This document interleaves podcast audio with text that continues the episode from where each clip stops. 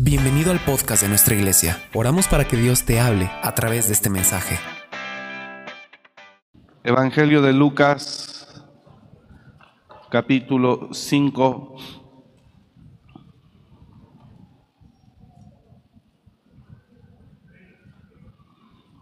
Bueno, hemos leído esa historia en muchas ocasiones. Y seguramente usted ya la ha leído o la ha escuchado. Antes de que leamos la base bíblica, le quiero dar un poco de introducción del mensaje para comprender mejor lo que siento de parte de Dios compartirle. Este es un nuevo año. Diga conmigo, es un nuevo año. Nuevas oportunidades vendrán. Diga el que está a su lado, este es un nuevo año y nuevas oportunidades vendrán. Diga el que está a su lado, lo que fue ya es. Dejemos en el pasado lo que ya pasó y miremos hacia adelante. El apóstol Pablo hablaba, vayamos hacia adelante, hacia el supremo llamamiento. Y él decía, una cosa hago, olvido lo que queda atrás. Ayer se cerró un ciclo llamado 2022, hoy comienza uno nuevo. ¿Cuál es la mejor forma de empezar un nuevo año, o un nuevo tiempo, o un nuevo ciclo? Este mensaje le puse, o quise ponerle por título, hagámoslo a su manera. La mejor forma que nos puede ir bien este año es buscando conocer su voluntad. Si usted y yo buscamos conocer su voluntad, eso va a ser muy importante para no errar a lo largo de este nuevo año. Si algo le pido a Dios es que no nos permita perder el tiempo o que se eche a perder el año. Yo sé que todo sirve a bien, pero todos queremos acertar en el blanco. ¿Cuántos dicen amén a eso? Y hacer las cosas a su manera a veces no es muy, a nuestra manera de pensar no es tal vez lo mejor, pero el Señor sabe más y Él sabe por qué lo hace. Entonces, buscar hacerlo a su manera creo que es mejor. ¿Cuántos dicen amén? Y en esta historia que vamos a leer a continuación, es donde yo le trato de enseñar, de verdad, hagámosle menos caso a nuestro, a lo mejor lo va a tomar a mal, hagámosle menos caso a nuestra propia forma de pensar y busquemos un poco más el consejo de Dios. Eso es algo que yo le aconsejo en este día. Dios quiere que a usted y a mí nos vaya bien. Diga al que está a su lado, Dios quiere que nos vaya bien este año. Diga conmigo, seguir su consejo será importante o será fundamental para que podamos ver su mano. ¿Cuántos dicen amén? Bueno, esta historia que dice Lucas, todos la conocemos. Jesús llega a predicar. Aconteció que estando Jesús junto al lago de Genesaret, el gentío se agolpaba. El gentío se agolpaba sobre él para oír la palabra de Dios. Qué éxito tenía Jesús, ¿verdad? En el ministerio, tremendo. Todos los que somos pastores, lea mucho de Jesús y adquiera sus estrategias. Conozca la forma en la que Jesús se conducía. Hay mucha gente que dice que Jesús era todo amor, y sí, pero también vemos a un Jesús con mucha firmeza y mucho carácter. Entonces es muy bueno, lo importante es saber aplicar el carácter en el momento preciso. Entonces, imagínense cómo a Jesús se le amontonaba tanta gente. Ningún fariseo podía convocar tanta gente como él. Y él llegó y en 3 años y medio de ministerio hizo lo que ningún fariseo de esos tiempos había podido lograr. Entonces Jesús era un hombre altamente efectivo. Jesús era un hombre altamente capaz, de manera que confiar en Él, pues sería ridículo no hacerlo. Cuando usted mira a una persona con frutos, usted mira que lo que esa persona ha hablado es porque lo ha practicado. Yo quiero que usted entienda esto, los frutos, diga conmigo, los frutos. Los frutos, otra vez dígalo, los frutos son muy importantes. Mismo Jesús nos enseñó y dijo, no se dejen engañar, hay árboles malos que parecen buenos y hay árboles buenos que parecen malos. ¿Sí entendió o lo dije mal? Pero usted me entendió, ¿verdad? Bueno, Jesús nos enseña eso. Hay árboles que parecen buenos pero son malos y viceversa. Pero lo importante son los frutos. No se fíe de la gente que habla bonito. Observe sus frutos. Eso es lo que va a contar. Una vez que observe los frutos de la persona, entonces esa persona es digna de ser escuchada y de ser seguida.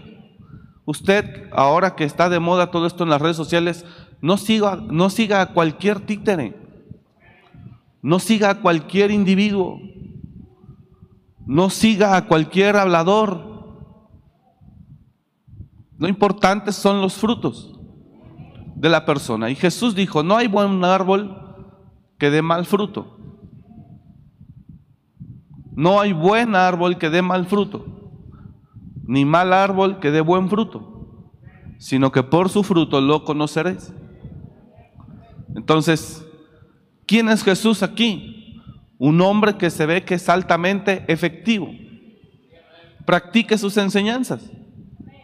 Deje de hacerle tanto caso a su razonamiento y al Facebook y mejor practique las enseñanzas que Él da.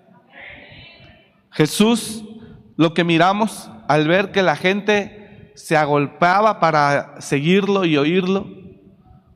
¿Por qué hacían eso? Pues querían estar hasta el frente para oírlo. Entonces, aquí lo que nos damos cuenta es que Jesús es un hombre altamente efectivo. Rápido llegó y la gente lo seguía. Entonces, si yo ya miré que ese hombre es un hombre de mucha influencia y he mirado sus resultados, ¿por qué no hacerlo como él dice? Aquí no se trata de hacerlo como hijos de Dios que somos, como todo el mundo, sino se trata de hacerlo como Él dice. Ahora, el mundo también nos enseña cómo sí, pero no permanece. Y Jesús hasta el día de hoy, a 2000 años, permanece y está más vivo que nunca.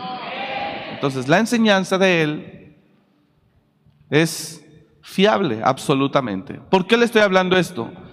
Porque le estoy enseñando que en el primer verso la palabra nos enseña, nos dice que el gentío se agolpaba sobre él para oír la palabra de Dios. Yo conozco gente que todo el tiempo está diciendo, están mal por esto, estos están mal en esto, estos están mal en esto, estos están mal en esto. Y cuando tú los ves a ellos, son ramas secas. Entonces, si tú estás bien en todo, ¿dónde están tus frutos? Toda la gente, hay mucha gente, aquí ninguno, gracias a Dios, pero yo, mire, de verdad, hermano, ser pastor. Un día íbamos a predicar y yo tenía el desafío fuerte porque yo estaba mucho más joven que ahora, sigo joven, pero...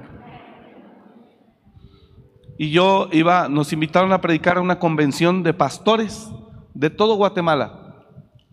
Fue en Guatemala. Eran como unos 400 pastores. Iba a predicar el apóstol Norman, el apóstol Cantú y un servidor. Y clarito me acuerdo cuando el apóstol Norman fue el fundador de esa red de iglesias. Y él puso a un pastor en la iglesia central de Guatemala. Y me acuerdo bien cuando llegamos a la iglesia y el apóstol Norman le dice al pastor que él mismo puso a pastorear ahí, le dijo, fulano tal, omito el nombre, por favor yo quiero que Omar entre a compartir una palabra. Y primero el pastor no dijo nada, como que se quedó callado. Y después el apóstol Norman le vuelve a decir, Juanito, necesito que Omar comparta una palabra. Y en ese tiempo, porque ya tiene varios años, créame que Dios me usaba, hermano. Yo sentía al Señor cómo fluía. Y el pastor local como que no quería muy bien. Y dijo, bueno, vamos a ver si hay un espacio para que comparta unos 15 minutos. Y el apóstol Norman dice, si no hay espacio yo le cedo el mío, pero quiero que él comparta. Pues el hombre, ya cuando subimos la escalera y todo, me dijo, usted abre, tiene 20 minutos, pero eso me lo dijo a solas. Cuando subimos y encontramos a 400 pastores para que usted los haga danzar,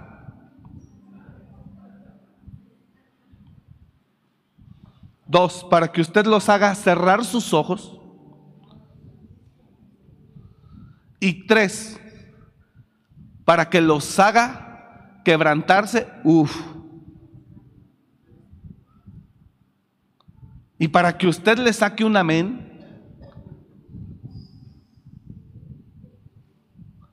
Y me acuerdo que cuando íbamos a entrar me dice el apóstol Cantú, dice, listo Marcito, porque puro león rasurado aquí. Y le voy a decir algo, hermano, le voy a decir algo. Para algunos pastores de Guatemala, porque Guatemala tiene el 46% de cristianismo, en México no tenemos creo que ni el 5 o 6%. Obviamente la cantidad de habitantes en los países es abismal, muy grande. Pero ellos sienten que la oficina del Señor está ahí. Usted va a Guatemala y cada 100 metros usted encuentra una iglesia. Y hay mega iglesias donde los pastores llegan en helicóptero, helipuerto, descienden y llegan al... Ya más falta poco para que desciendan en el helicóptero del altar, así. Y México es conocido en Latinoamérica como un país idólatra. Es que México no destaca por su cristianismo. Ahora es que se habla que está habiendo avivamiento en México. De manera que un mexicano pararse a predicarle a 400 pastores, guatemaltecos, leones rasurados, que sienten que no les tienes que enseñar nada, es sumamente difícil. Y son personas que cuando tú les predicas no aprenden de ti, solo miran en qué te equivocaste.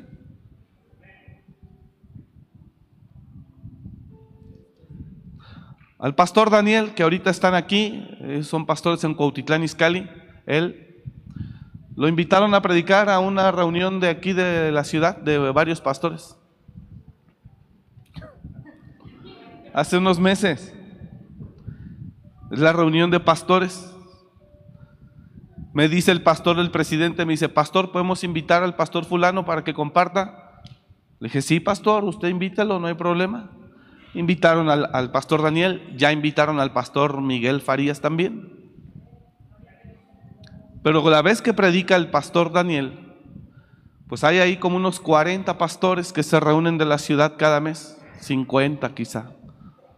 Varía ahí. Cuando él termina de predicar, se le acerca un pastor.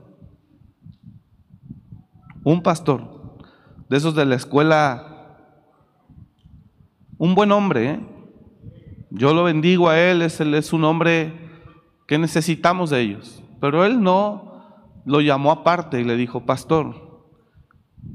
Y le expuso más, como decían, que veían a Apolos predicando, y le expusieron más exactamente el reino de Dios. Y le habló y le dijo, mire, su predicación no estaba estructurada. Entiendo bien su intención, fue buena, pero esto y esto y esto. Que le ponen una santa aterrizada al pastor Daniel. Pues ni modo que le diga ay, ay, ay, tiene que decir amén, amén. ¿Por qué le estoy diciendo esto? Porque predicarle a los pastores no es sencillo. Solo te están mirando. ¿Qué tienes que enseñar? ¿Por qué le estoy diciendo esto? Porque si Jesús tenía tremendo auge, tremenda influencia y la gente se agolpaba para oírlo, era un hombre que su autoridad estaba por encima de los fariseos. De hecho decían, ¿quién es este que habla como quien tiene autoridad?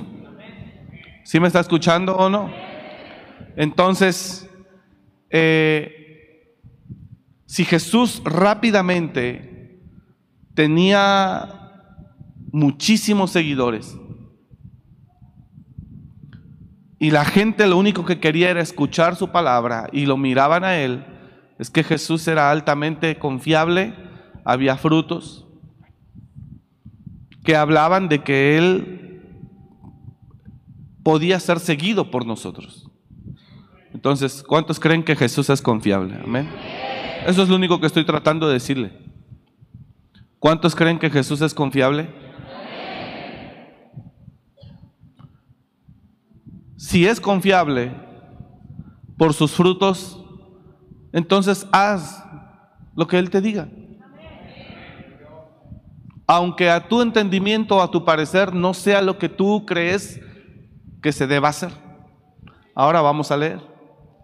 Le decía hace un momento que es cuando nosotros ves a un pastor con frutos y tú como eres pastor, en lugar de decirle, caray, yo quiero, él es confiable, no, lo critico y lo ataco para descalificar su trabajo. No, es que él tiene gente porque regala despensas, no es que él tiene gente porque lo ayuda el gobierno, no es que él tiene gente porque hace esto, no es que él tiene, pero descalifica. Porque por naturaleza pecaminosa somos envidiosos. Criticamos. Por naturaleza carnal. Criticamos. Pero yo lo que le estoy diciendo hoy es, con humildad reconozca los frutos de y sígalo. Ahora Jesús aquí nos dice esto, ya voy a entrar a la palabra. ¿Usted está acá? Jesús dice, o más bien dice la Escritura, aconteció que estando Jesús junto al lago de Genesaret, el gentío se agolpaba sobre él para oír la palabra de Dios. 2. Y vio dos barcas que estaban cerca de la orilla del lago, y los pescadores, habiendo descendido de ellas, lavaban sus redes. ¿Qué estaban haciendo? Fíjese esto, fíjese esto. Quiero que considere eso también. Y entrando en una de aquellas barcas, la cual era de Simón, le rogó que apartase de tierra un poco, y sentándose enseñaba desde la barca a la multitud.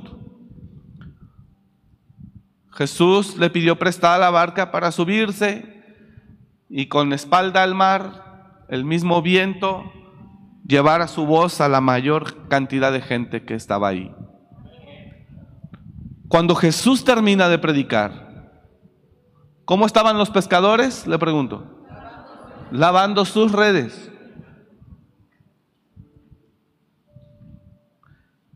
¿Cuánta gente había ahí con Jesús? Muchísima. Se agolpaba la gente por oírlo. ¿Cómo estaban los pescadores? Lavando sus redes. Bueno, Jesús termina de predicar.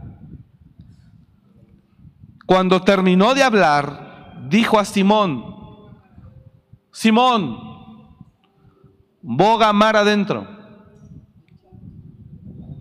y echad vuestras redes para pescar.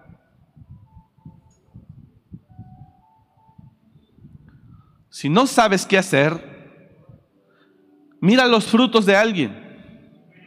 Cuando constates los frutos de alguien, entonces pregúntale, síguelo y aprende de él. Pero primero mira sus frutos, que sean frutos palpables.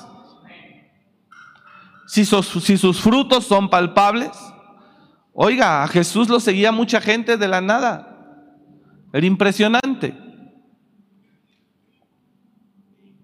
El hombre tenía influencia, la gente se amontonaba por oír la palabra de Dios, querían oír a Jesús. Entonces, ¿quién era Jesús? Era un hombre tremendo.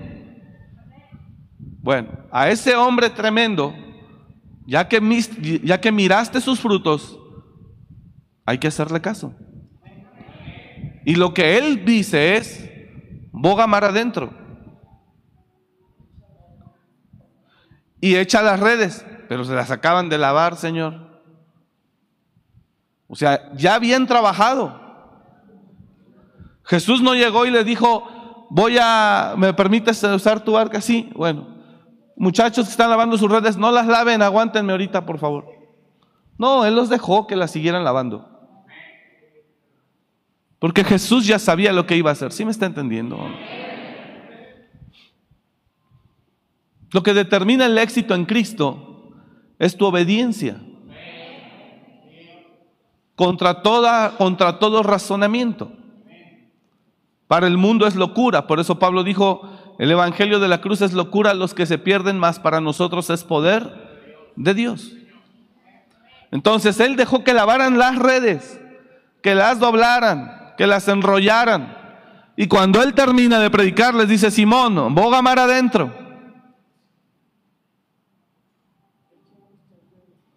Y echad vuestras redes para pescar. O sea, Jesús les echó abajo todo eso que las habían lavado. Y entonces Pedro dice: Señor, toda la noche salimos a trabajar. Le está diciendo Simón a Jesús con mucha sabiduría: Señor, cuando se sale a pescar, se sale de noche. Por eso le dijo: toda la noche salimos a pescar. ¿Sabe cuál es el problema? Que nosotros no hacemos lo que el Señor nos dice, porque la pensamos mucho, porque la analizamos demasiado, porque no creemos lo suficiente, porque nuestro razonamiento sigue gobernándonos. Y con todo respeto, por eso la condición de muchas personas no cambia mucho, que digamos, o no mejora mucho. Pero ahí es donde hay que ser violentos. Diga conmigo: ahí es donde hay que ser violento, en romperse a uno mismo.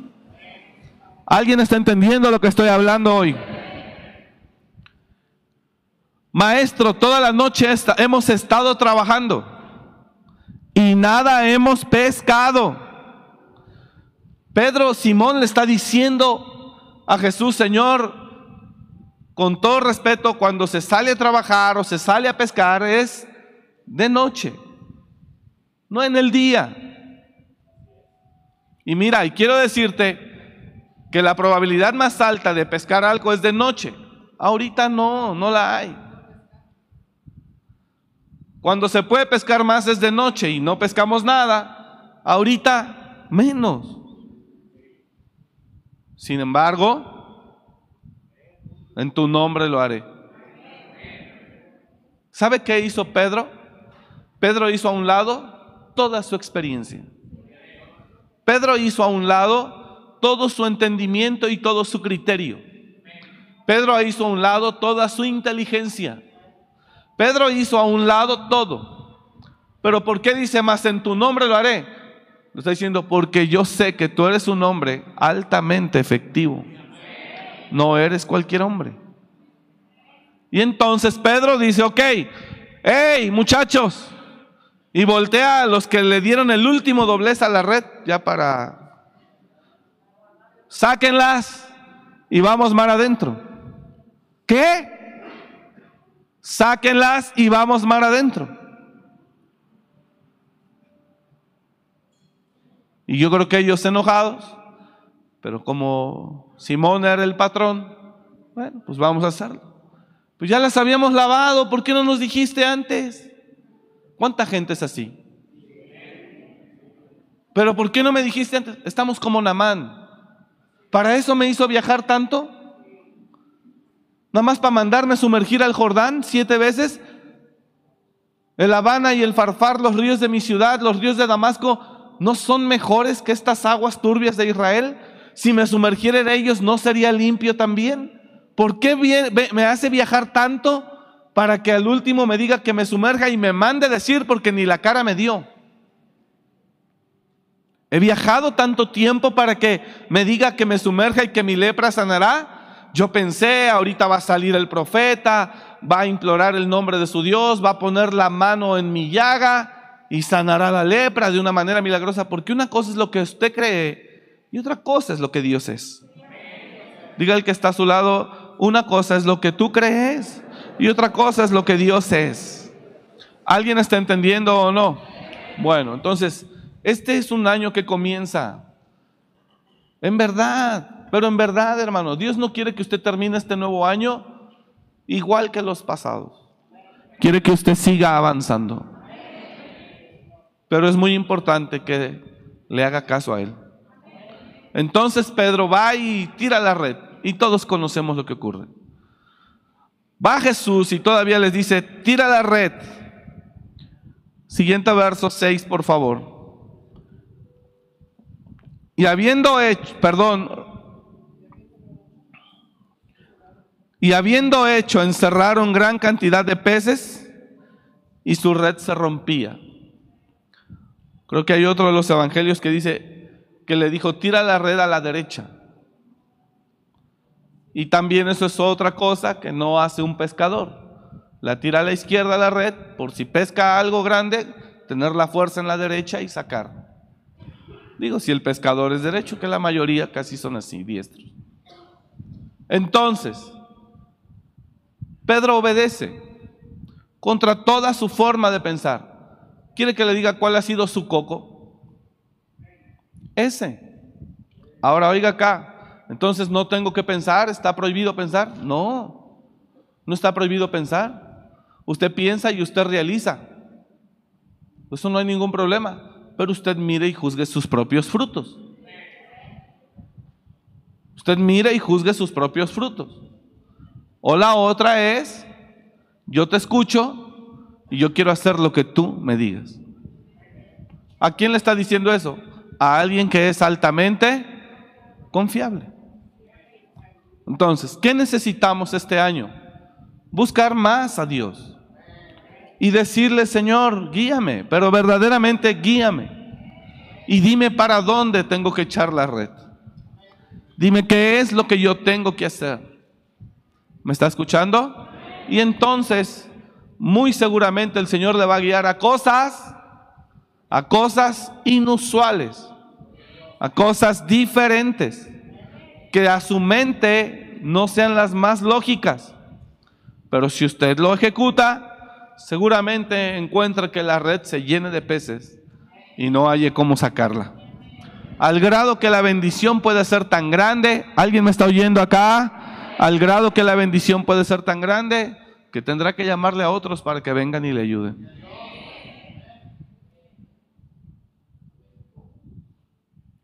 Hoy nosotros no hacemos el trabajo solos. Hay maestros a quien agradecemos que dan consejería. Hay líderes de células o beteles a quien agradecemos que dan también atención a los hermanos. Hay un equipo también de pastores y líderes de ministerio que nos ayudan también a hacer ese trabajo. ¿Por qué? Pues porque uno no puede hacerlo ya todo, no alcanzamos. Cuando la red se llena, tienen que venir alguien más en ayuda. La bendición será tan grande en su vida que va a tener que llegar alguien más para ayudarle. ¿Alguien está entendiendo eso?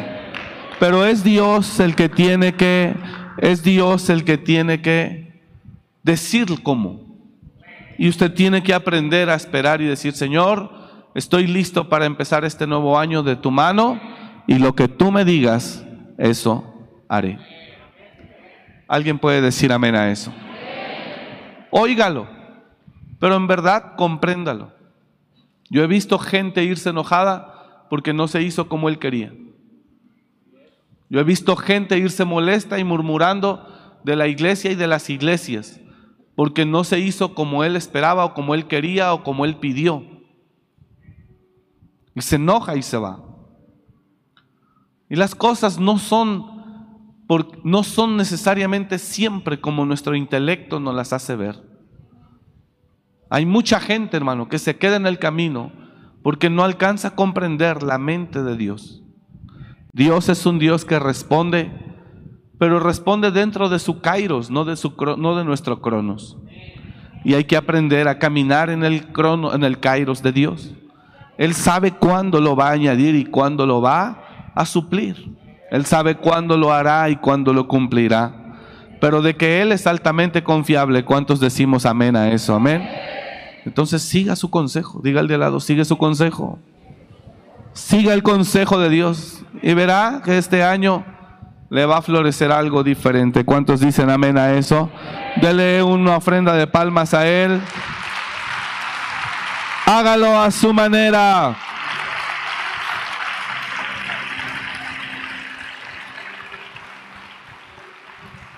Hágalo a su manera. 2. El pasado quedó atrás desde ayer. Solamente tome lo bueno y apréndalo. Escúcheme, por favor. Vendrán nuevas oportunidades este año. Diga al de al lado, vendrán nuevas oportunidades este año. Aprovéchala. Óigame acá, por favor. Dios es un Dios que da oportunidades. Nadie puede decir que Dios no le da oportunidad.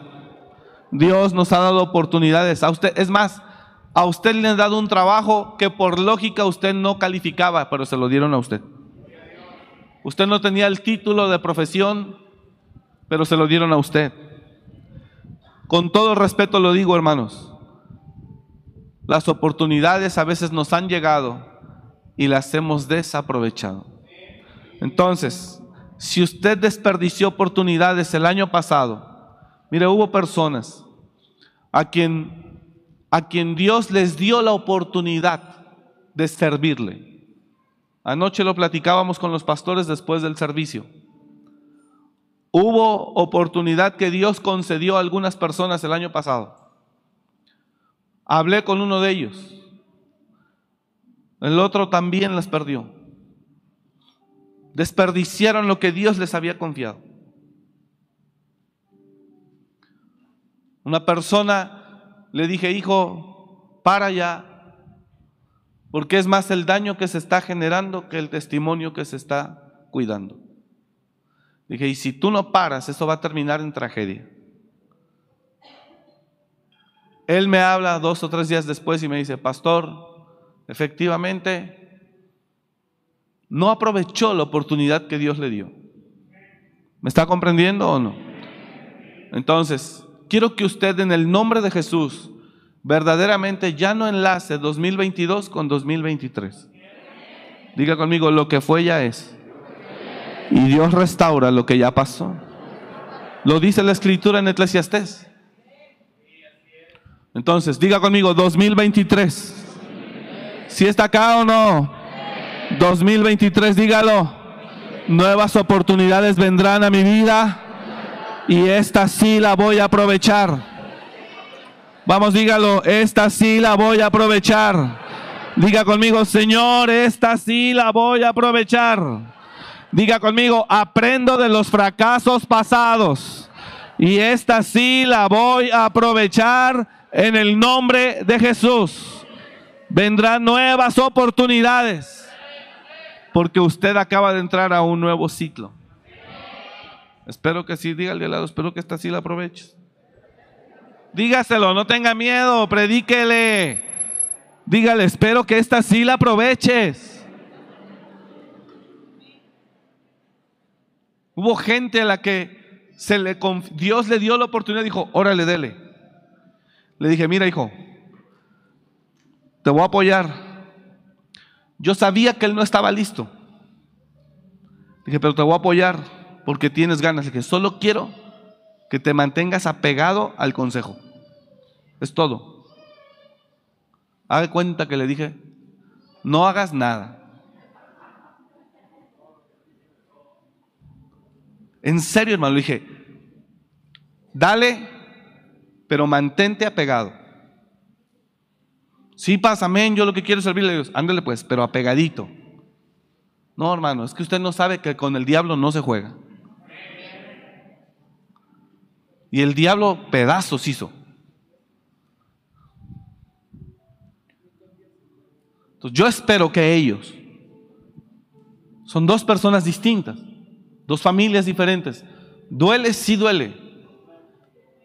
Porque si usted se alegra porque un hermano cae o tropieza, entonces dudo que usted sea hijo de Dios.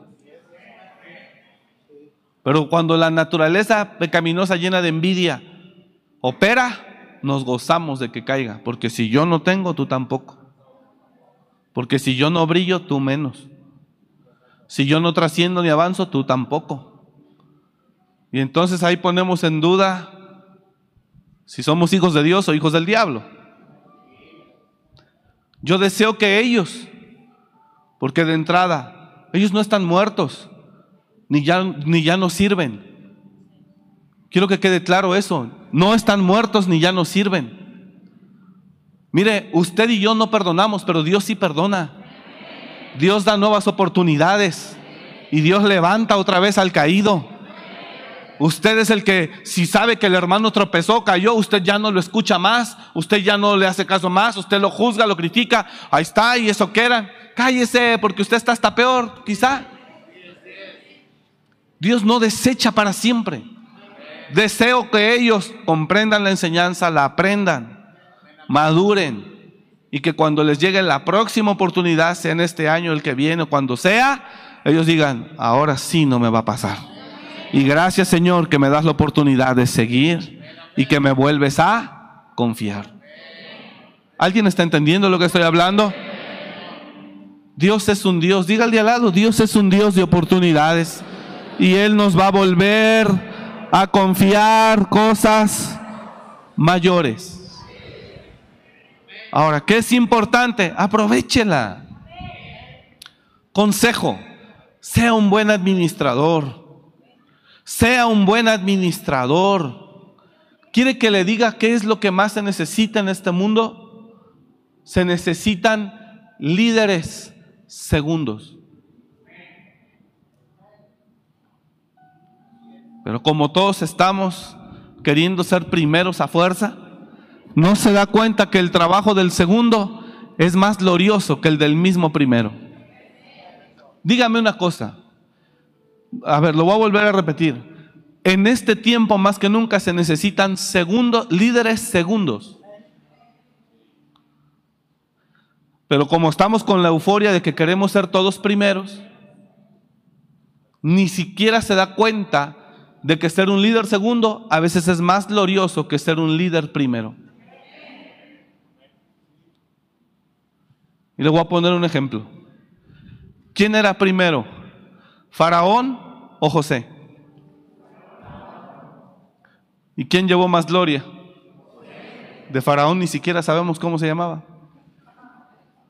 Usted no sabe nada de él, pero todo se habla del segundo. Todo se habla del segundo. ¿Quién era el Señor de la tierra? El segundo. ¿Quién hacía el trabajo? El segundo. ¿Quién era el líder? El segundo. Faraón rascándose la barriga ya. ¿Y quién era el que dirigía y señoreaba y hacía todo? El segundo. ¿Sabe qué es lo que más se necesita? Segundos líderes. Gente que esté en el campo dirigiendo, mandando, supervisando. Pero si usted no es una persona confiable, no espere ser una persona segundo. Ahora más que nunca se necesita gente confiable. Dios está buscando. Dios está buscando quien pueda ser altamente confiable. Por eso el miércoles, ¿usted está acá o no? Por eso el miércoles, óigame acá, el miércoles, cuando leíamos la historia o la parábola, la historia del hombre que fue y dejó 5 talentos, 2 y 1, y que regresa y le dan el que le dio 5, le ganó otros 5 y luego se los devuelve. Entonces usted pregunta, ¿y qué ganó ese hombre? A ver, le pregunto a usted, ¿qué ganó ese hombre?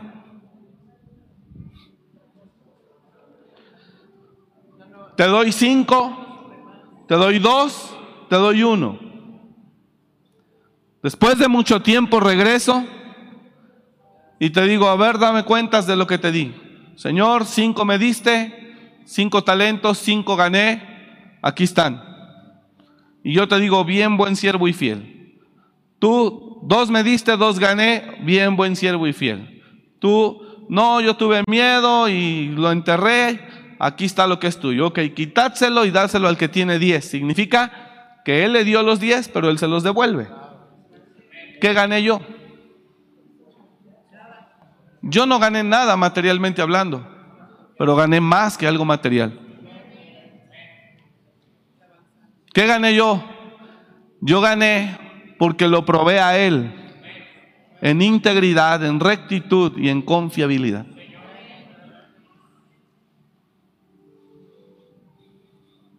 Y eso es lo que Dios está buscando. Dios está buscando a alguien que diga, porque me demostró, fíjese esto, póngame atención acá por favor, y eso es ahí donde muchos tronamos, en la confiabilidad, y eso es un factor que impide que Dios lo promocione a usted. Entonces, fíjese lo que hace este hombre, le da 5, le da 2 y al otro le da 1 y se fue lejos. Es decir, no le puso supervisor. Póngame atención acá. No le puso supervisor. No le puso quien estuviera ahí con una cámara. Los patrones de los negocios le ponen al cajero la cámara casi en las orejas para que se esté mirando las manos de lo que hace. ¿Sí está acá o no? Quiere ser promovido, pero no es confiable en lo más mínimo. La gente quiere ser promovida, pero no es confiable en lo más mínimo. Y ahorita que usted no está manejando nada, dice, no, yo sí, yo no, yo confía en mí. No, cuando llega todo, ahí es donde dices, ay papá.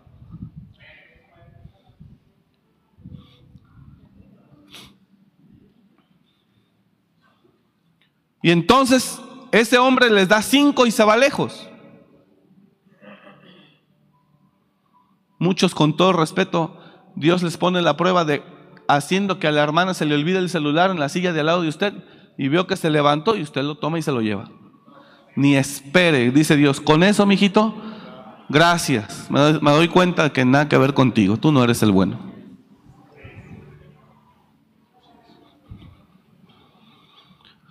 Fue y le dejó 5 talentos y se fue lejos.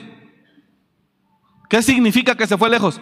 Que no estaban ahí supervisándolo, y cuando regresa lo deja absolutamente a su integridad. Él apeló a la integridad, a la honestidad de él.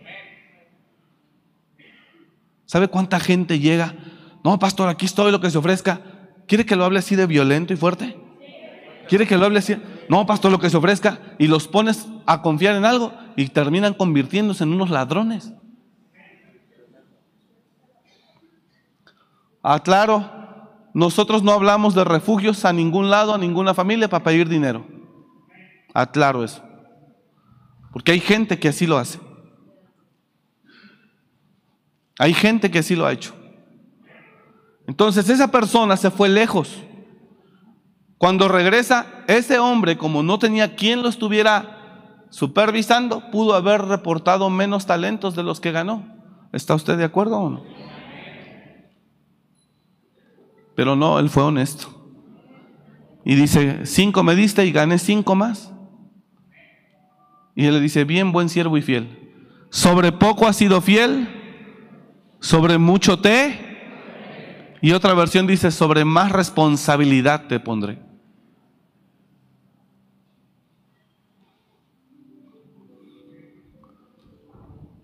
Vienen nuevas oportunidades. Pero si en su currículum no hay confiabilidad, usted no será el candidato. ¿Quiere que le diga qué problemas tenemos? Refugios. La gente va y paga la mensualidad. Algunos encargados se dejan el dinero. Apenas me habló Mayra: pastor, pues con la novedad de que a tal persona le depositaron en octubre, le depositaron en diciembre, le depositaron esto, estuvo pidiendo 5, 7, 9,000 pesos. ¿Qué cree que hicimos con él? Que no es la primera vez. ¿Qué cree que hicimos con él? Pues las gracias, hijo. ¿Cómo puedes tener un ladrón aquí? Y a veces nos quejamos de que Dios no nos da oportunidades. ¿Cómo nos las va a dar, hermanos, si no somos honestos? Este año puede ser diferente para usted. Haga el cambio. Demuestre confiabilidad. Y entonces eso hará que usted, cuando le llegue la oportunidad, la va a aprovechar al 100%. ¿Me está comprendiendo? Mateo 25, 23, NTV, bien hecho, buen siervo fiel. Léalo en las pantallas, por favor. El amo dijo: bien hecho, mi buen siervo fiel. Has sido fiel en administrar esta pequeña cantidad, así que ahora te daré muchas más responsabilidades. Ven a celebrar conmigo. De eso se trata. Sea confiable en su trabajo. Que su jefe mire que usted es alguien diferente. Cuando llegue la hora del cambio en esa oficina o en ese taller o en ese negocio, a usted es el primero que van a mirar. ¿Sí me está escuchando? Este año vienen nuevas oportunidades. Y toda la integridad que sembró durante años atrás saldrá a cosecha en este año, en el nombre de Jesús. Si tiene oficio, condúzcase rectamente con sus clientes. Aunque no, es que no se dio cuenta, Dios sí. Condúzcase rectamente con sus clientes. Todo eso va a servir para Dios, para que Él lo considere para algo mejor y mayor. Así que este año vienen nuevas oportunidades, hay que saberlas aprovechar. Avanzo. 3. Sea un buen administrador, se lo ruego, hermano. Sea un buen administrador. Administre bien sus finanzas. Lo que usted gana, si gana 3,000, pues esos, administralos bien. Si gana 10,000, esos. Si gana 20, 50 o 100 o lo que gane, administrelo bien. Porque eso a Dios le dice mucho. Diga al de al lado: Dios sabe cómo administras tu dinero. Y a Dios le dice mucho. A una persona me decía a mí, por favor, de mi sueldo, ya no me va a dar tanto porque quiero ahorrar. Le dije: yo no te voy a dar nada, yo no te voy a ahorrar nada. Usted vénzase a sí mismo. Usted ordénese. Le pone a la alcancía y al otro día lo saca. Oiga, demuéstrale a Dios. Porque si yo soy el que le hago eso, a quien va a bendecir a Dios es a mí, no a usted. Hágalo usted. Administrese. Eso a Dios le dice mucho. ¿Alguien está entendiendo la palabra este día? Administrese. Sea confiable, porque nuevas oportunidades vendrán. No salga con tragedias, hermano, porque haga de cuenta que otra vez para abajo. Administrese. Sea confiable, porque aprenda de los errores pasados, porque nuevas oportunidades vendrán. Son 3 cosas para este nuevo año. Deje su pasado atrás, aprenda de él, ¿Cuántos cometimos errores el año pasado? ¿Amén? Bueno, aprendamos de eso. Diga conmigo: Señor, ayúdame a convertir el error en enseñanza. Dígalo: ayúdame, Padre, a madurar toda esa parte en el nombre de Jesús. Ayúdame.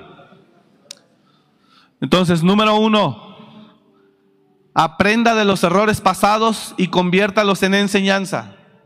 Número dos, sea confiable. Tres, sea un buen administrador, porque van a llegar nuevas oportunidades. Dios está buscando Josés. Dije, Dios está buscando Josés. No será el primero, no importa. José era el primero, hermano. José era el primero. Faraón estaba ahí nomás de adorno. El que mandaba, decidía, organizaba, era él. Mire, yo conozco gente aquí, voy concluyendo, que años atrás, el año pasado, tenía buen trabajo. Tenía buen trabajo. Yo hubiera querido gente tener el trabajo que tenía, y ganaban bien. Pero ¿quieres que te diga algo, hija? Empezaron así, mira. La uña les empezó a crecer. Es en serio, es en serio. Les empezó a creer la uña bonito. Y mira, las orejas también les crecieron, no solo las uñas. Casi, casi se convierten en conejos. Así. Perdón que lo hable así de fuerte, pero es verdad. Y la oportunidad que tuvo la echó a perder. Tú puedes robar a la empresa todo el tiempo que quieras, pero el día que ellos se enteren, simplemente te largas. La empresa sigue. El que pierde eres tú. Vi un reportaje en los aeropuertos. No, ¿cuál aeropuertos? En el aeropuerto de la Ciudad de México. Hombre, usted vivir en Ciudad de México, hermano, si alguno es chilango, pues perdón el atropello, pero no generalizamos, pero es una de ratas en Ciudad de México. Es impresionante. Usted va al aeropuerto, hermano, y le abren la maleta y le sacan. Desde el perfume, el cinturón, el aparato electrónico, dinero. No. Son cosas espantosas. Toda esa gente no sirve para nada. Toda su vida será miserable. Toda su vida vivirán miseria, porque la maldición los alcanza. Es impresionante, de verdad. Y aunque se esconden, y son los mismos que trabajan para las empresas de seguridad. ¿Sí vio el reportaje en las noticias o no? Trabajan para las mismas empresas de seguridad y son los primeros que están robando.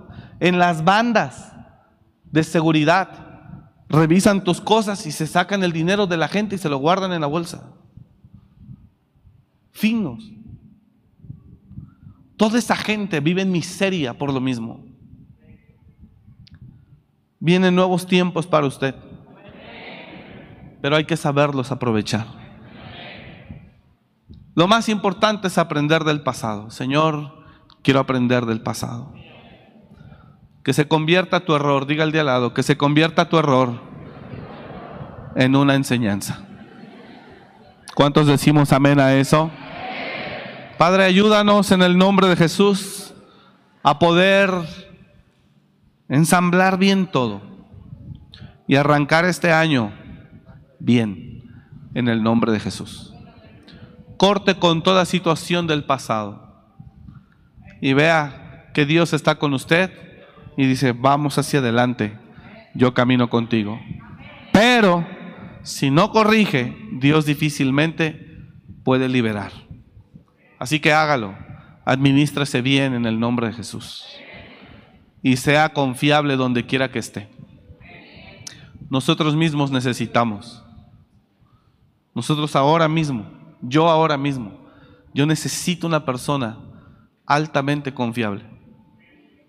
Yo la necesito, digo, Padre, ayúdame. Y hay gente confiable, pero ellos están en otras asignaciones.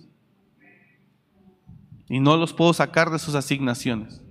Pero yo ahora necesito uno. Y sé que después de esto que diga van a llegar, pastor, yo.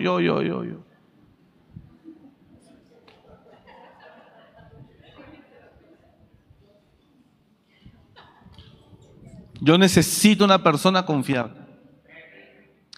Así sin nada tú eres confiable. Tú dices que eres. Cuando ya recibes, ay papá, ahí cambia el corazón y dices, ¿qué hago? ¿Qué hago? ¿Qué hago? Para mí, para ti, para mí, para ti. Termina siendo justo, repartiendo. Uno para él, dos para mí, uno para él.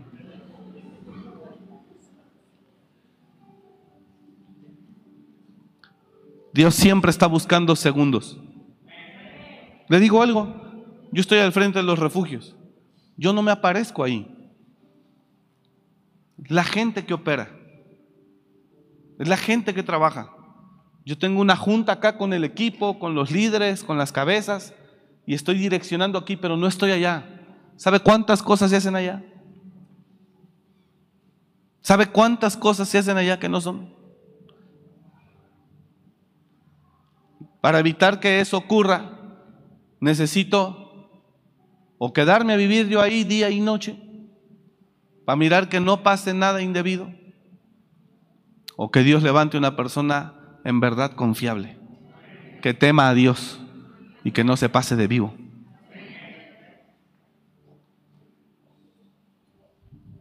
Y lo necesito, una persona altamente confiable,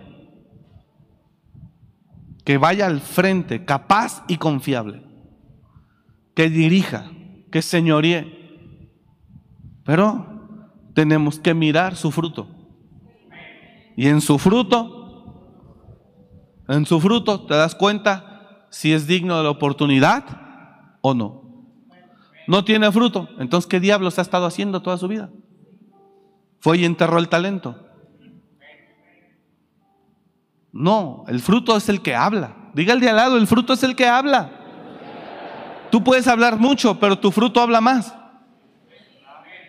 No, es que ya me arrepentí. No se trata de arrepentirse, se trata de demostrar. No se trata de arrepentirse. Qué bueno que te arrepentiste, ahí comienza.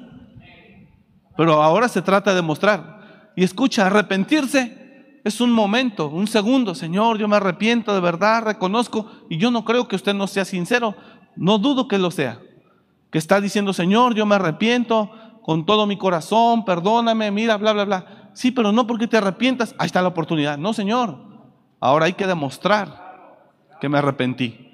Por eso Juan el Bautista decía, haced pues frutos dignos, frutos dignos.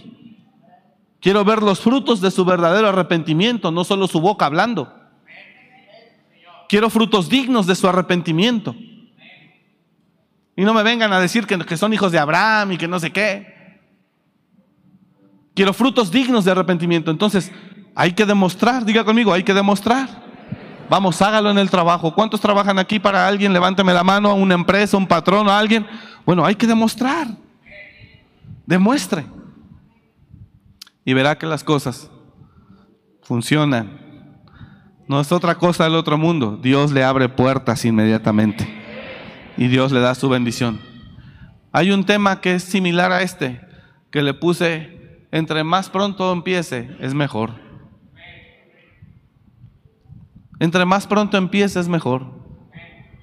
Jesús lo dijo. Entre más pronto empiece a hacer un buen historial, es mejor. Y oportunidades van a llegar a las personas que han demostrado ser confiables. Amén. Así que esfuércese, trabaje este año, échele ganas, dele para adelante. Dios está con usted, nuevas oportunidades vienen, nuevas misericordias están con usted. El Señor dice, vamos hijo, en el 2023 yo creo en ti. Vamos a echarle ganas en el nombre de Jesús. ¿Cuántos dicen amén a eso? Amén. Vamos a echarle ganas, yo confío en ti. Échele ganas, échele ganas. El Señor está con usted. Vamos a demostrar. Póngase de pie, por favor. Vamos a demostrar en el nombre de Jesús.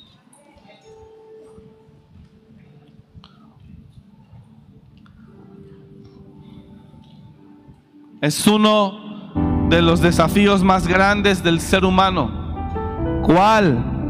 Uno de los desafíos más grandes del ser humano es ganar la confianza de alguien.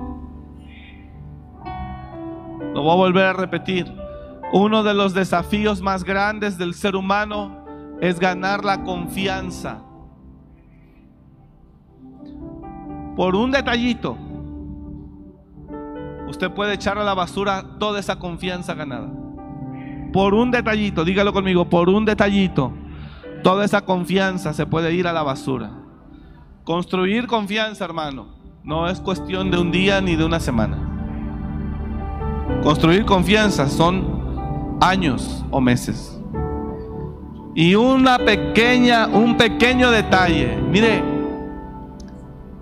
ay, si le contara. Y duele mucho, dices, chihuahua, había puesto mi confianza en él, hombre. Yo quería que este muchacho, yo lo veía. Es más, a uno de ellos le dije, hijo, dale para adelante, échale ganas, te lo dije. Dije, mira, yo quiero que tú estés, que tú quedes al frente, pero dale para adelante. No, echa a la basura todo. Eclesiastes 10:1 dice, las moscas muertas hacen heder y dar mal olor al perfume del perfumista. Así una pequeña locura al que es estimado como sabio y honorable. Una mosca muerta te puede echar a perder todo tu perfume. Una mosca muerta le puede echar a perder todo su perfume. Usted puede estar ganando confianza en la empresa, en el trabajo, en el taller, en la casa. Es más, usted puede estar ganando confianza con su cónyuge, que como que vio que usted se mensajeaba con alguien. Usted puede estar ganando confianza porque lo perdonó, le dio chance, y cuando ya tenía un poco de confianza ganada, le vuelve a encontrar otro mensaje. Se acabó todo. Señores, la confianza vale más que el oro puro, que el dinero, vale más. No la tenga en poco. La confianza es una llave que abre puertas. La confianza es una llave que abre puertas. ¿Alguien está entendiendo o no? Mire, hay empresas que usted tiene un buen comportamiento con ellos y, Señor, lo que quiera le damos, sin enganche, sin garantía, sin nada, se lo damos. Porque usted ha ganado una confianza increíble con ellos. Pero a otros, y usted llega, no, usted ni lo quiero ver, váyase para allá. La confianza vale más que el dinero. Gánela. Si usted gana confianza, oiga esto que le voy a decir, con esto termino. Si usted gana confianza, usted será el heredero. Si usted gana confianza, usted será el heredero. A ustedes al que le van a entregar todo. Toma. Mire, el papá de la pastora, yo no lo conocí al Señor, pero para él Silvia siempre fue una mujer madura, centrada. Y cuando el Señor parte, deja algunos bienes para sus hijos. Pero a Silvia es a quien deja como albacea de todo.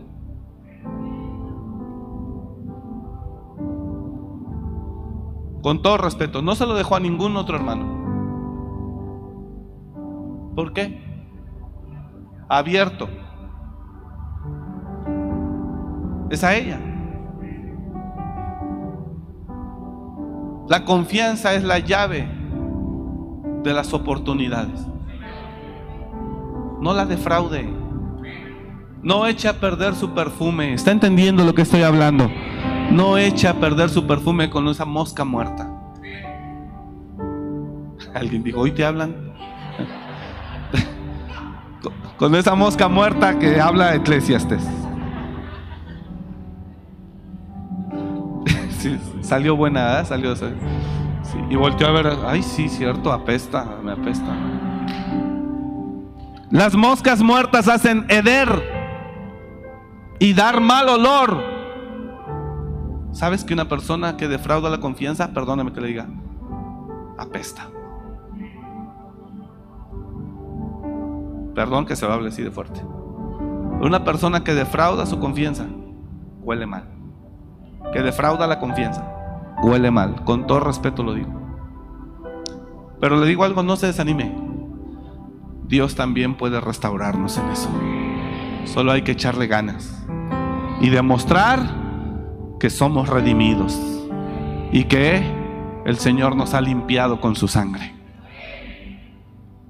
Así que hoy, si reconocemos que hemos fallado, pidámosle perdón a Dios. Si hemos defraudado a alguien o hemos roto con la confianza que alguien nos tenía, pidamos perdón a Dios. Aprenda de la enseñanza y le aseguro que vendrá una nueva oportunidad. Y es así, usted la va a aprovechar al máximo en el nombre de Jesús. ¿Cuántos dicen amén a eso? Cierra sus ojos, diga: Padre, yo reconozco y te doy gracias por las nuevas oportunidades. Aquí estoy, Señor, y te pido perdón con todo mi corazón, porque sé, Señor, que he cometido errores. Pero hoy esos errores quedan atrás y te pido, Señor, que hagas algo nuevo en mí. Ayúdame, Señor. Restáurame, dígaselo. Levántame en el nombre de Jesús. Yo quiero hoy empezar de tu mano y seguir hacia adelante. No será fácil, Señor, pero yo confío en que tú restaurarás mi credibilidad y puertas se abrirán una vez más. En el nombre de Jesús. Déjeme orar por usted, porque siento de parte de Dios. Padre, yo bendigo hoy a tu iglesia en el nombre de Jesús. Y declaro, Señor, un tiempo nuevo para cada uno. Los bendecimos en el nombre de Jesús. Y yo declaro en el nombre de Jesús que hoy situaciones del pasado quedan atrás por completo. En el nombre de Jesús de Nazaret. Hermano, toda situación del pasado en su vida hoy queda atrás en el nombre de Jesús de Nazaret. Siento de Dios fuerte declarar: hoy se corta todo lazo de maldición que haya sobre su vida en el nombre de Jesús. Se corta ahora en el nombre de Jesús. Usted entra a este nuevo año limpio. Entra a este nuevo año diferente en el nombre de Jesús. Entra este nuevo año sin lazos del pasado. Ahora lo declaro, Señor. Tu gloria sobre ellos ahora. Rompe todo aquello. Rompe todo aquello que los ate atrás. Toda maldición se rompe en el nombre de Jesús. Tú haces cosa nueva. Aleluya. Sí, Señor. Tú haces cosa nueva. En el nombre de Jesús. En el nombre de Jesús. Oh, sí, Señor, gracias. Oh, gloria, gloria, gloria, gloria. Hay algo nuevo que el Señor hace ahora. Se rompe toda situación del pasado. Recíbalo, hermano, recíbalo, recíbalo. Se rompe toda situación del pasado. Ahora. Usted entra a este nuevo año limpio. Usted entra a este nuevo año limpio. En el nombre de Jesús, listo para las oportunidades que vendrán. Listo para aprovechar las oportunidades. Listo para empezar de nuevo. Listo para ganar la confianza. Listo. En el nombre de Jesús. Se rompe toda maldición sobre tu cabeza ahora. Ahora, ahora, toda maldición sobre tu cabeza se quiebra ahora en el nombre de Jesús. Ahora, oh, gloria, gloria, gloria, gloria. Sí, Señor, yo lo puedo ver.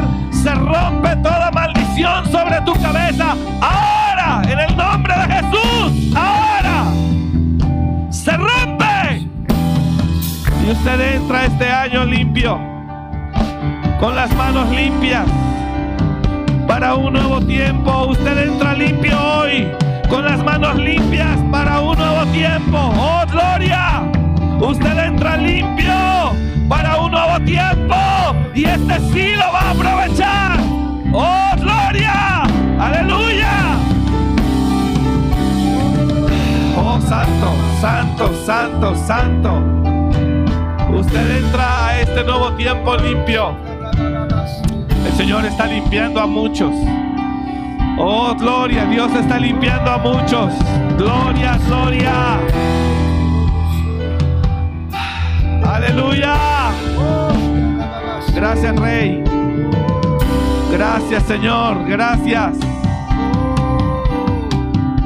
Diga conmigo: Señor, tómame de tu mano. Señor, te entrego mi vida. Señor, lléname de tu presencia. Dígaselo, dígaselo. Señor, lléname de tu presencia. Señor, lléname de tu gloria. Vamos, dígaselo. Señor, lléname de tu gloria. Lléname de tu Espíritu Santo. Lléname de ti. Señor, lléname de ti. Aleluya, amén. Pídaselo, pídaselo, pídaselo. Él está aquí para empezar de nuevo contigo. Él está aquí para empezar una vez más contigo. ¡Oh, gloria! Él está aquí para empezar de nuevo con usted. Amén, aleluya. En el nombre de Jesús. Él está aquí. Dígale a Él: lléname, Señor. Quiero empezar de nuevo contigo. Tómame, tómame, tómame, tómame, tómame. ¡Oh!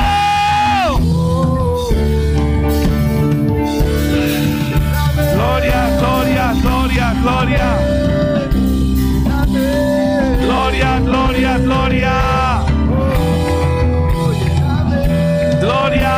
Amén, amén, amén. Hay un nuevo tiempo. El pasado queda atrás. El pasado queda atrás. El pasado queda atrás. Aleluya. El pasado queda atrás. Aprenderás de las situaciones pasadas. Aprenderás de las situaciones pasadas y no te volverá a pasar en este año, y no te volverá a pasar en el nombre de Jesús. ¡Oh! En el nombre de Jesús, en el nombre de Jesús. Sí, amén, amén, amén. Hay algo nuevo que Dios está haciendo.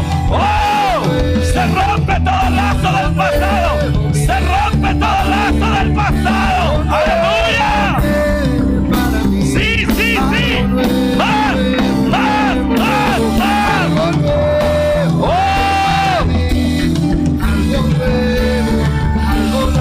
Rabasepa, canta la batería, la vasalla. ¡Oh,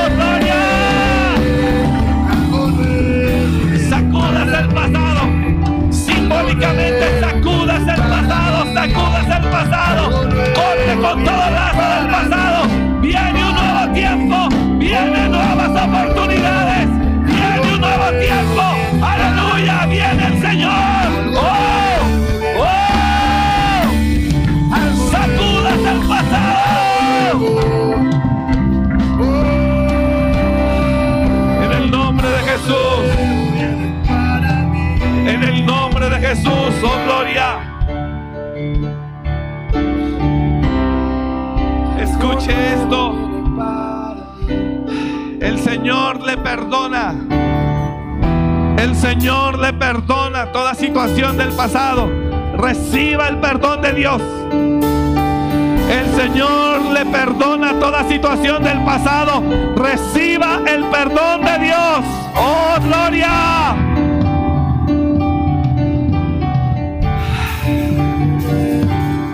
Y Él entra con usted en este nuevo tiempo. Él entra con usted en este nuevo tiempo. ¡Aleluya! Gracias, Señor. Recibe gloria. Recibe gloria. Nuevo tiempo. Diga conmigo: nuevo tiempo. En el nombre de Jesús. Diga conmigo: gracias, Señor. Alguien puede decirle con todo su corazón: perdona mis pecados, Padre. Perdona mis pecados. Perdóname, Señor, yo me arrepiento con todo mi corazón de toda falta y de todo pecado que yo he cometido. Y yo quiero este año, Señor, honrarte y agradarte en todo lo que haga. Por favor, te lo pido, ayúdanos, Señor, en el nombre de Jesús. Gracias, Padre. Diga conmigo, gracias, Señor. Gracias, recibimos en el nombre de Jesús. Gracias. Gracias, Jesús. Yo podía ver cómo había maldiciones que estaban sobre la cabeza de algunos, fíjese. El Señor estaba rompiendo eso en el nombre de Jesús. Así que recíbalo y gócese. Este año va a ser un buen año porque usted ha madurado mucho. Dije, usted ha madurado mucho y ha aprendido mucho de las experiencias pasadas. Y entonces eso a usted lo capacita para ser un buen administrador. Prepárese, diga al de al lado, prepárate porque Dios te va a sorprender. Él te va a confiar algo en tus manos. ¿Cuántos dicen amén a eso? No os acordéis de las cosas pasadas. Hoy se cortó todo lazo, yo puedo sentirlo en el nombre de Jesús. Este es su nuevo tiempo. Bendigo su matrimonio en este nuevo tiempo, en el nombre de Jesús, a sus hijos, sus manos, su casa, en el nombre de Jesús. No os acordéis de las cosas pasadas, ni traigáis a memoria las cosas antiguas. He aquí que yo hago cosa nueva. Pronto saldrá a luz, no la conoceréis. Y dice el Señor, otra vez abriré camino en el desierto y ríos en la soledad. Dile al que está a su lado, las que lleguen, esas sí las vamos a aprovechar. Diga al Señor, Señor, aquí estoy, listo para las nuevas oportunidades. Le echaré ganas, dígalo, le echaré ganas, Señor, con todo mi corazón. Y me esforzaré por honrarte en el nombre de Jesús. Soy uno con Dios. Estoy de acuerdo con su visión en todo. ¿Cuántos dicen amén a eso? Soy uno con Dios. Estoy de acuerdo con su visión en todo. No sé qué más dice, no me acuerdo. Pero si Multimedia nos ayuda, que ellos la tienen ahí. Es una proclama que el pastor Satirio nos enseñó. Pero es poderosa. ¿Cuántos somos uno con Dios? Solo la vamos a decir antes de que se vaya. Póngamelo por favor, o si tú lo tienes. Yo no la tengo aquí. Pero lo dice claramente. No sé si la tengan, Eric, por favor. Soy uno con Dios, estoy de acuerdo con su visión en todo. Dice muchas cosas, pero no las quiero brincar. Por esa razón no quiero adelantarme yo. Ahí está, gracias.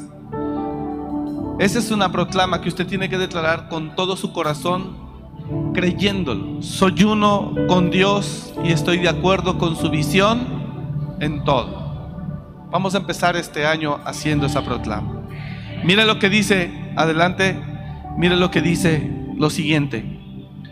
Vivo en plenitud de obediencia. Nací para ganar. Jamás aceptaré la pérdida. Hoy nada ni nadie me robará la visión. Veo con los ojos del Espíritu lo que Dios preparó para mí. Seré diligente en cumplir el sueño de Dios. Oiga lo que dice eso. Hoy no permitiré que nada me distraiga. Hay que tener mucho cuidado con no desenfocarnos, hermanos. Viviré cada día conectado a la luz de la revelación. Mi corazón está inundado del amor de Dios. Y mire, después de aprender, tenemos el carácter de Cristo para no despreciar las bendiciones, sino las honraré. Me moveré en plenitud y obediencia, escuchando la voz del Espíritu y obedeciendo. Nada me distraerá porque la hora de mi posesión ha llegado. Mi vida está bajo un pacto de promesa, por lo tanto, no me dejaré engañar, cumpliré la palabra. y declara con fe: todo lo que Dios dijo de mí fluirá con poder y gloria. Sirviendo, te creo, Señor. Amén. ¿Cuántos creen eso? Vamos a declararlo en el nombre de Jesús.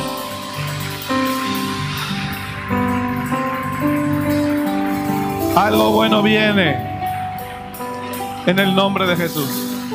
Gracias te damos, Padre. Gracias, Señor. Bendecimos tu nombre. Te damos toda la gloria. Gracias, Señor. Por favor, bendice a tu iglesia. Llévalos con bien a casa. Bendecimos a cada familia. Y te pido, Señor, que ellos vean tu mano en el nombre de Jesús. Tu favor. Gracias. Padre, presentamos delante de ti nuestros corazones y nuestra gratitud. Y te pedimos, Padre, que tú seas propicio en todo lo que hagamos. Gracias, Señor. Te amamos, te bendecimos y te damos toda la gloria, porque tú la mereces, en el nombre de Jesús. Y la iglesia dice: amén. Denle esa ofrenda de palmas a él fuerte. Que Dios le bendiga mucho. Lo esperamos el día miércoles. Amén.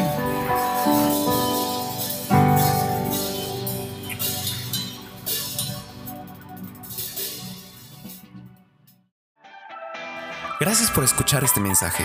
Comparte y suscríbete. Para más información de nuestro ministerio visita www.amoryrestauracionmorelia.org.